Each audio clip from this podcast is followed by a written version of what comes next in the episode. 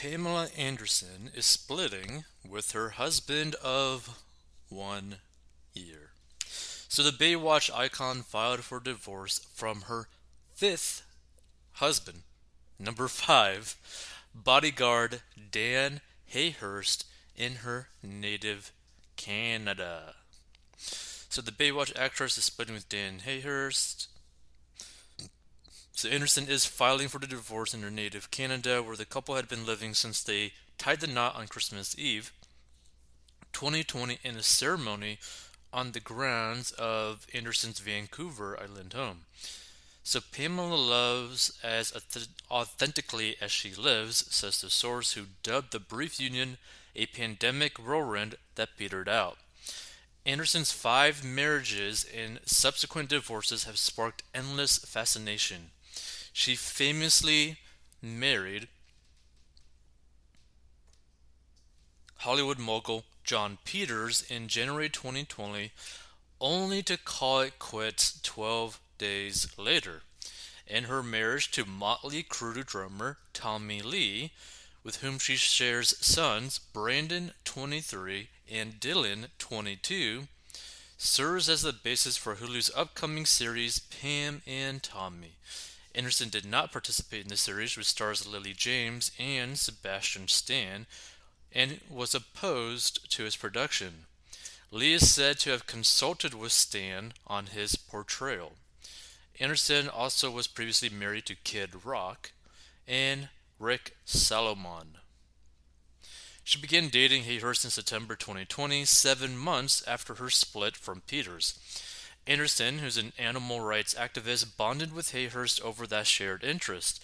The bodyguard was also a builder for Rasta Sanctuary, a farm animal sanctuary in Canada. And Anderson has left their shared home and is currently living in Malibu and spending time with her sons. So, I mean, this is kind of like a random article to really talk about, but the thing you got to really understand, financially speaking, this is just bad, right? Because not just that, like she's probably made a lot of money, and so this bodyguard that she like probably married to, that she divorced, is actually probably going to get some okay money, right?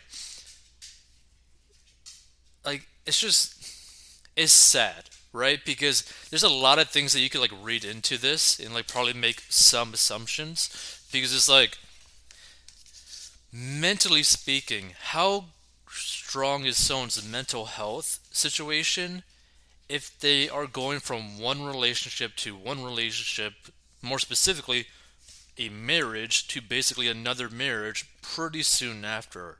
Like, that seems kind of crazy. And honestly, just probably not really mentally safe, financially safe. I just think it's a bad idea. I mean, She's an adult, she can do whatever she wants, but this is why it is very important as to who you marry.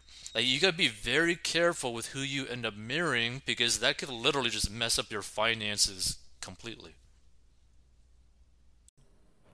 Hey, this podcast is sponsored by our personal finance courses. So if you have problems with mastering your money and you need help, go down below and learn how to master your money.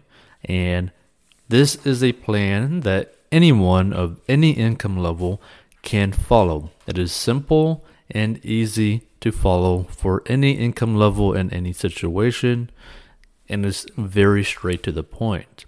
And if you want to learn how to make money online, go down below as well. And we'll see you in future episodes.